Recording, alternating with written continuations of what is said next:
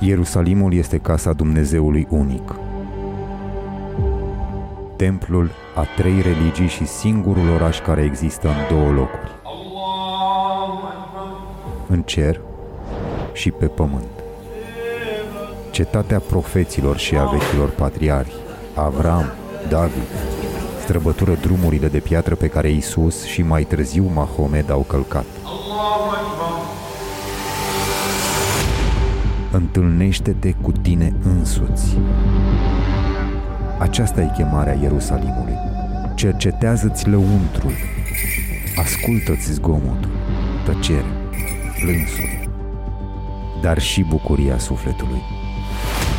Aerul antic și misterios al cetății Ierusalimului se păstrează până în zilele noastre. Sunt 1000 de ani de guvernare evreiască a orașului, 400 de ani de cărmuire creștină și 1400 de ani de ocupație musulmană. Înțelegerea istoriei sale zbuciumate este un exercițiu de smerenie pentru fiecare om. Ce loc mai nimerit pentru a începe această călătorie decât Sfântul Mormânt, kilometrul zero al credinței noastre în Iisus Hristos. Ne aflăm în curtea Sfântului Mormânt, cel mai important loc pentru creștinii din întreaga lume. Vedeți că sunt foarte multe grupuri de pelerini. În spatele meu se află poarta principală a intrării în Biserica Sfântului Mormânt. Noi ne aflăm acum în curtea Sfântului Mormânt, Iagia Avli, se spune în greaca veche. Împărăteasa Elena, când a venit la Ierusalim, a ridicat biserici peste toate locurile sfinte pe unde a trecut Iisus. Bineînțeles că cea mai importantă era Biserica Învierii sau a Sfântului Mormânt. Era mult mai mare decât biserica actuală, pe care o vedeți parte din ea acum aici la intrare, care cuprindea mormântul Domnului, Golgota și toate locurile din împrejurul Sfântului Mormânt și al Golgotei. În locul unde noi ne aflăm acum, în Sfânta Curte, se afla biserică atunci când Împărăteasa Elena a venit și a ridicat. Toate bisericile au fost distruse de către Imperiul Persan la venirea lor în Țara Sfântă în 614 și 620. Au distrus toate bisericile ridicate de Împărăteasa Elena și au omorât mii de monahi și de preoți. În vremea ocupației otomane, când Omar a venit și a cucerit Ierusalimul, a avut înțelepciunea de a nu intra în Sfântul Mormânt. Știm că musulmanii îl cinstesc pe Iisus ca fiind unul din profeți. Nu îl cinstesc ca fiind Dumnezeu cel adevărat, ci fiind unul din profeți. Și a avut înțelepciunea de a nu intra în mormântul Domnului, să se închine sau să se uite, spunând că dacă eu voi intra în mormânt, supușii mei în semn de evlavie față de mine vor distruge mormântul lui Iisus și îl vor transforma în moschee. Și a stat pe trepte. Pe trepte a ridicat moschee. În vremea de ocupație a sarazinilor, când au ocupat Cetatea Sfântă, armenii, din invidie că numai la creștini ortodocși vine Sfânta Lumină, au plătit bani sarazinilor și i-au dat afară pe greci și pe creștinii care erau români, ruși, care erau atunci la sărbătoarea venirii Sfintei Lumini, i-au dat afară aici în curte și au făcut armenii slujba de venirea Sfintei Lumini, sub tutela sarazinilor. Nu s-a aprins nicio Sfântă Lumină la armeni, ci s-a aprins tot la noi creștini ortodocși, spărgându-se acest stâlp de piatră, care este simbol, cum spuneam, al dreptului credințe. Vedeți că are formă de flacără și există atestare a acestei minuni, a faptului că s-a aprins Sfânta Lumină aici, în curte, creștini ortodocși, arătând dreapta credință și faptul că noi nu am schimbat nimic de 2000 de ani încoace, în rânduiala și în dogma creștină.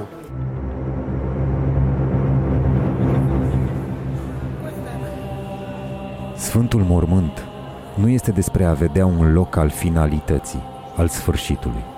Este despre a dobândi un orizont de înțelegere cu totul nou.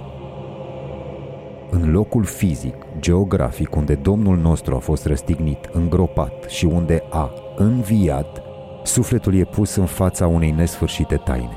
Aici îți verifici și îți urmărești trăirile și afli despre tine mai mult decât în întreaga viață. E greu să reconstitui atmosfera de la Sfântul Mormânt din doar câteva discuții cu Părintele Ioan. Ai sentimentul că mergi pe contrasens de vremelniciile lumii. Dar nu suntem singuri aici. Și nici singurii care o fac. Ortodocși, catolici, copți, armeni, etiopieni. Să vezi cum trăiesc la oaltă atâtea confesiuni, etnii. Pentru unii poate părea ciudat, în timp ce obiceiuri familiare din locuri cunoscute par foarte rezonabile. Deși incinta Sfântului Mormânt este permanent aglomerată de oameni veniți de pe întreg globul pământesc, sentimentul care te cuprinde cel mai des este cel de solitudine. Până la urmă, în singurătate dă și Dumnezeu întâlnire omului. Singurătate pe care și Mântuitorul a trăit-o pe cruce, până și-a încredințat sufletul în mâinile Tatălui. O taină mai presus de rațiunea umană.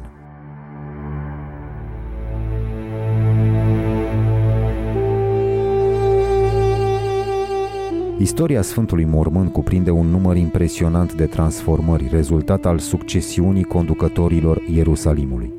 Amintim faptul că doar 400 din cei 2000 de ani de la nașterea Mântuitorului a fost Ierusalimul sub stăpânire creștină. Și atunci, cu un mic exercițiu de imaginație, putem înțelege cam care ar putea fi povestea locurilor sfinte. Actuala Biserica Sfântului Mormânt este dedicată de către cruciați, împărăteasa Melisenda, în jurul anului 1100. De aceea o să vedeți înăuntru un amestec de arhitecturi și predomină arhitectura gotică. Există o lege numită status quo, o rânduială pusă de către cele 4 mari confesiuni creștine care slujesc în interiorul Sfântului Mormânt. Creștinii ortodocși, după cum vă spuneam, Patriarhia Ierusalimului este condusă de către greci încă din perioada bizantină. Noi, România și Rusia, suntem singurele țări ortodoxe care au reprezentare la Sfântul Mormânt sau pe lângă Sfântul Mormânt. Este o mare cinste pentru noi românii să putem avea aceste 3 biserici pe care noi le avem în Țara Sfântă, cea de la Ierusalim, care este și reprezentanță a Patriarhiei Române la locurile sfinte, deci are statut de ambasadă bisericească, pe lângă Sfântul Mormânt.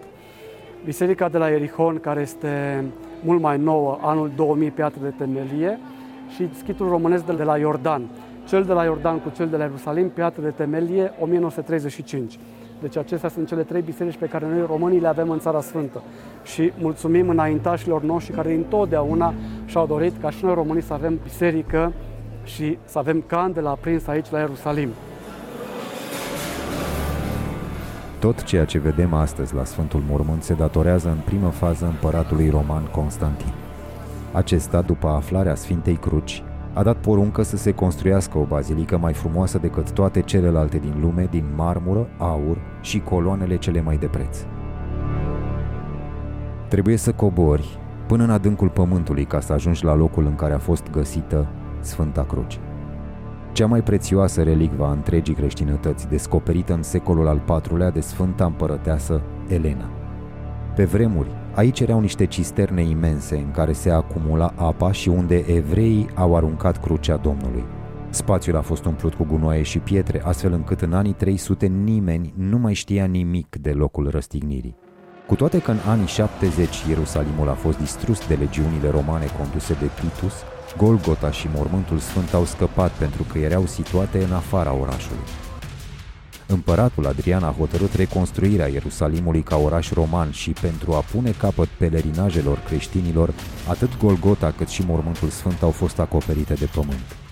Imperiul Roman, ca să spurge amintirea lui Iisus Hristos, a pus peste mormântul lui o statuie închinată Afroditei și peste Golgota o statuie închinată lui Zeus. De fapt, au marcat exact locurile Golgotei și ale Sfântului Mormânt. Împărăteasa Elena, fiind împărăteasa Imperiului Roman, știa aceste lucruri.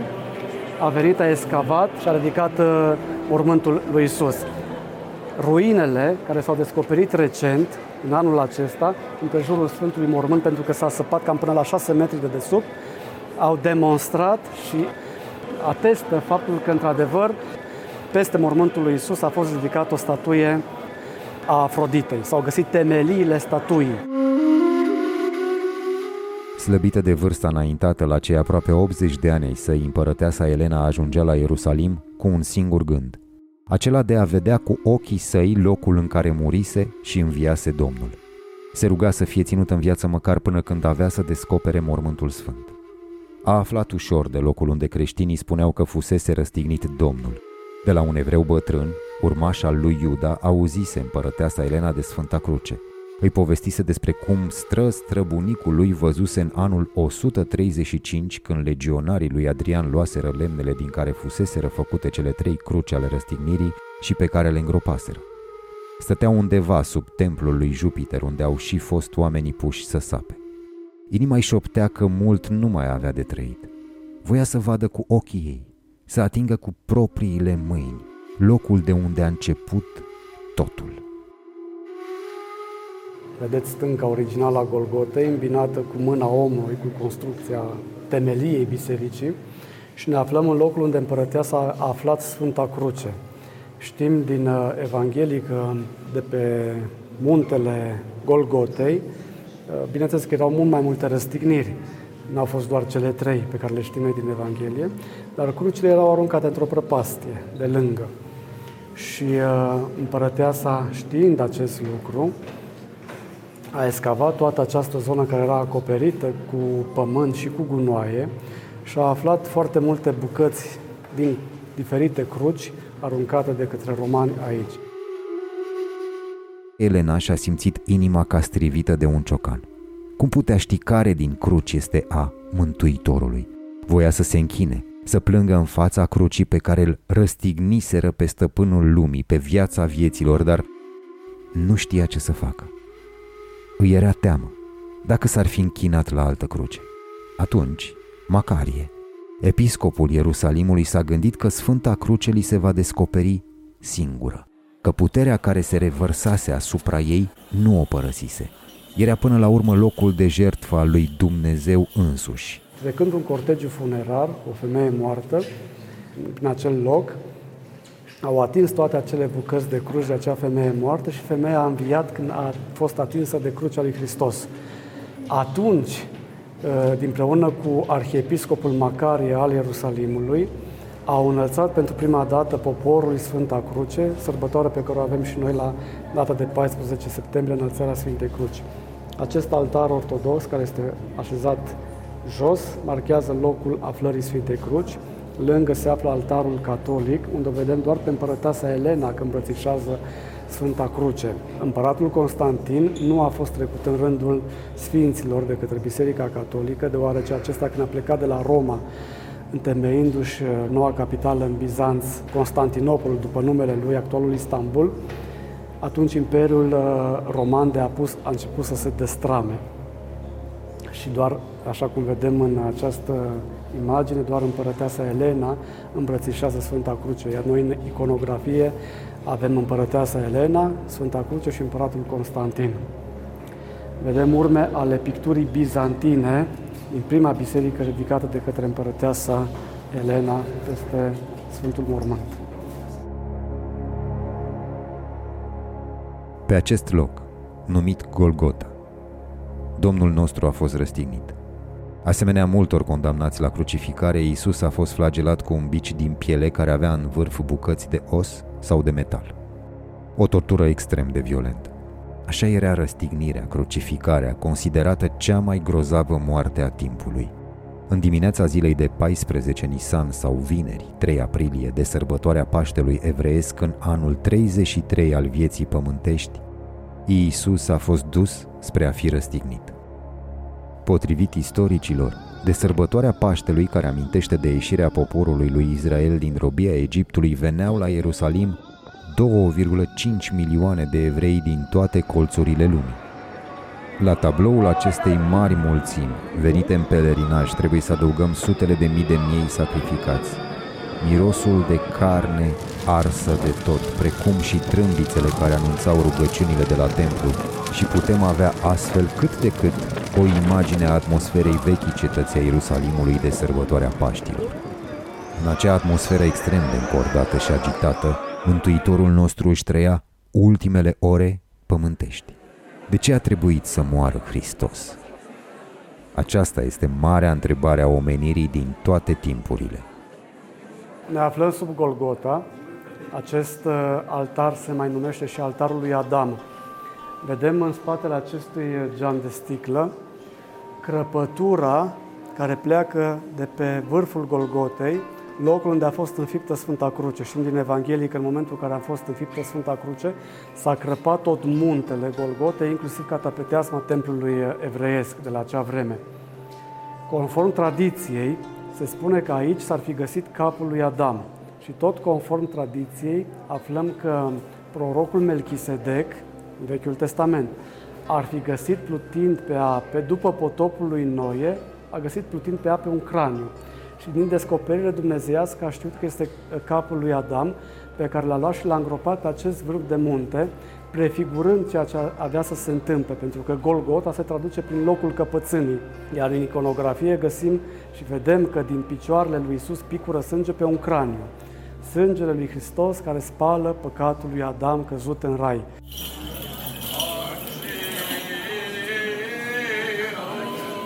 Altarul amenajat exact pe locul în care a fost înfiptă crucea aparține ortodocșilor. Cunoaștem faptul că Maica Domnului fusese alături de fiul său pe Golgota împreună cu celelalte ucenici apropiate. Dintre apostoli, doar Ioan îndrăznise să stea la picioarele crucii. Restul fugiseră înfricoșați.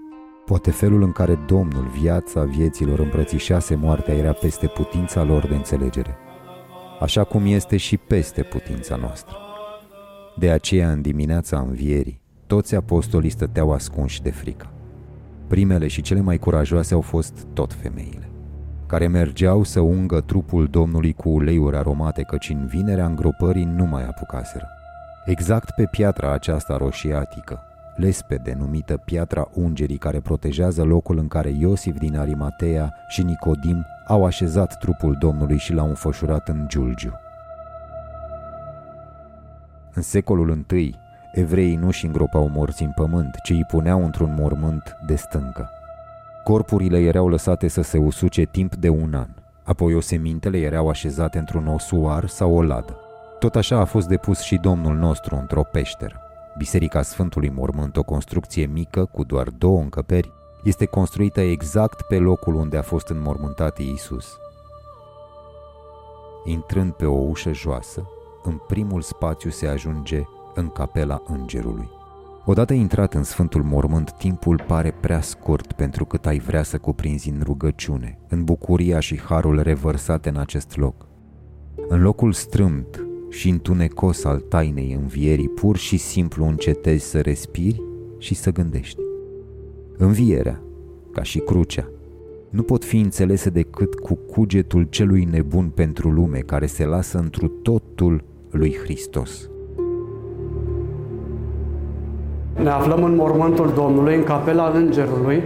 Piatra, bucata de piatră pe care o avem aici în față, este parte din piatra care pecetluia mormântul Domnului, dată la o parte de către Arhanghelul Gabriel, vestind femeilor mironosițe că Hristos nu este aici, a înviat.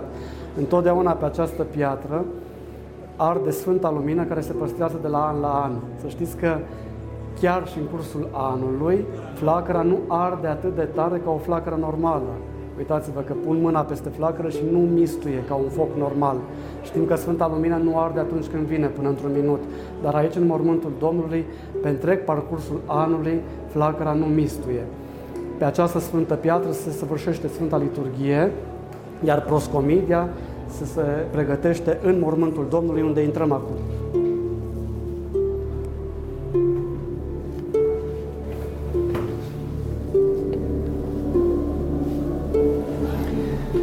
Piatra aceasta este de protecție a mormântului. Ea a fost dată la o parte pentru prima dată acum 4 ani, când s-a refăcut cu vuclionul acesta care îmbracă mormântul Domnului, care de fapt este o peșteră, pentru că aici nu este pământ. Morții erau îngropați în stâncă, în peșteri, și puteți vedea partea a peșterii care se află sub sticlă, stâncă originală care îmbrăca mormântul Domnului. Iar piatra aceasta de protecție a fost dată la o parte când s-a refăcut cu vuclionul acesta al Sfântului Mormânt și s-a găsit cam la 30 de centimetri mormântul original al Domnului, stânca originală pe care a fost așezat.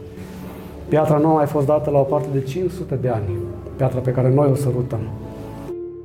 Au vrut să vadă dacă într-adevăr stânca de dedesubt este stânca pe care a fost așezat Isus și au vrut să extragă cu o sondă rocă din interiorul acestei stânci, să vadă dacă compoziția chimică este cu întregului munte de aici, cu Golgota și așa mai departe.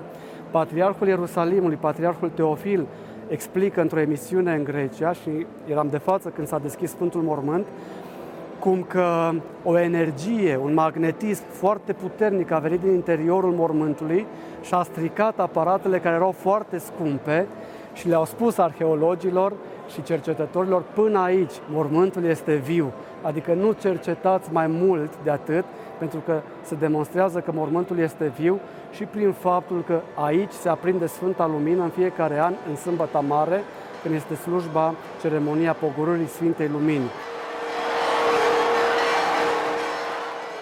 Este un eveniment extraordinar de frumos și de puternic. Creștinii sunt impresionați de ceea ce trăiesc în acel moment. Foarte mulți creștini văd cum se aprind candelele singure în interiorul și în exteriorul mormântului, pentru că înainte de venirea Sfintei Lumini sunt stinse toate luminile și toate candelele sunt stinse. Și foarte mulți creștini văd cum un fulger aprinde aceste candele și personal am văzut cum unei femei s-a aprins în mână cele 33 de lumânări până să iasă Patriarhul cu Sfânta Lumină din interior. Cea mai mare minune pe care o vedem și o trăim în momentul acela este bucuria, starea de beatitudine pe care nu o simți decât în cele mai înalte momente ale Sfintei Liturghii. Atunci când mintea noastră este curățată și liberă de orice lucru pământesc, așa cum spun rugăciunile de la Sfânta Liturghie, și simți această stare a Împărăției lui Dumnezeu, același lucru se simte și când vine Sfânta Lumină, poate de mult mai multe ori încărcat acest moment. Este o stare de bucurie în care efectiv plângi și te bucuri de faptul că Hristos s-a pogorât la iad, a rupt porțile iadului și a umplut cerul și pământul cu lumina sa. Cum spuneam, până într-un minut această flacără nu arde, am testat chiar pe barbă și pe păr. Gândiți-vă că sunt mii de oameni atunci care aprind mii de lumânări, gândiți-vă că fiecare mănunchi de lumânări are 33 de lumânări. Poate oamenii au mai multe mănunchiuri de lumânări în mână că le aprind pentru cei dragi. Sunt mii de lumânări aprinse, lumânare de la lumânare se aprinde, dar părul, care este mult mai subțire decât fitilul lumânării, nu se aprinde. O altă explicație. Și ați văzut când am intrat în Sfântul Mormânt și am pus mâna pe Sfânta Lumină că nu arde atât de tare ca o flacără normală. Ieșind din interiorul Sfântului Mormânt, se ajunge chiar în Biserica Învierii, care se află în centrul întregului complex și aparține în exclusivitate ortodoxilor. În mijlocul bisericii stă așezat un sfeșnic special care marchează centrul geografic și spiritual al Pământului. Sub aceeași rotondă imensă a Sfântului Mormânt se află și alte altare creștine aparținând armenilor, copților și catolicilor. Altarul care aparține franciscanilor este construit pe locul în care Domnul s-a arătat după înviere femeilor mironosițe. Prima care l-a întâlnit a fost Maria Magdalena. Da, tot o femeie. Intrase în mormânt și văzuse giulgiurile zăcând pe lespedea rece și o cuprinsese teama că trupul Domnului fusese furat. Au năpădit-o lacrimile și prin plânsul acela, cuprins de deznădejde, l-a văzut. Întâlnirea a străfulgerat-o în toată ființa sa. A alergat la apostol și le-a spus totul. Nu au crezut-o, dar ea știa, după focul din inimă, că nu se înșeală, că învățătorul biruise moartea ca un domn și stăpân al ei. De aici înainte, timpul și lumea toată aveau să se schimbe, iar mărturia Mariei Magdalena se va așeza la temelia acestei schimbări. În mormântul gol, locul în care s-a consumat cea mai mare minune a tuturor timpurilor, are loc revelația învierii. Mormântul gol nu mai exprimă lipsă, tăcerea unui sfârșit, ci realitatea plină de viață a mântuirii noastre.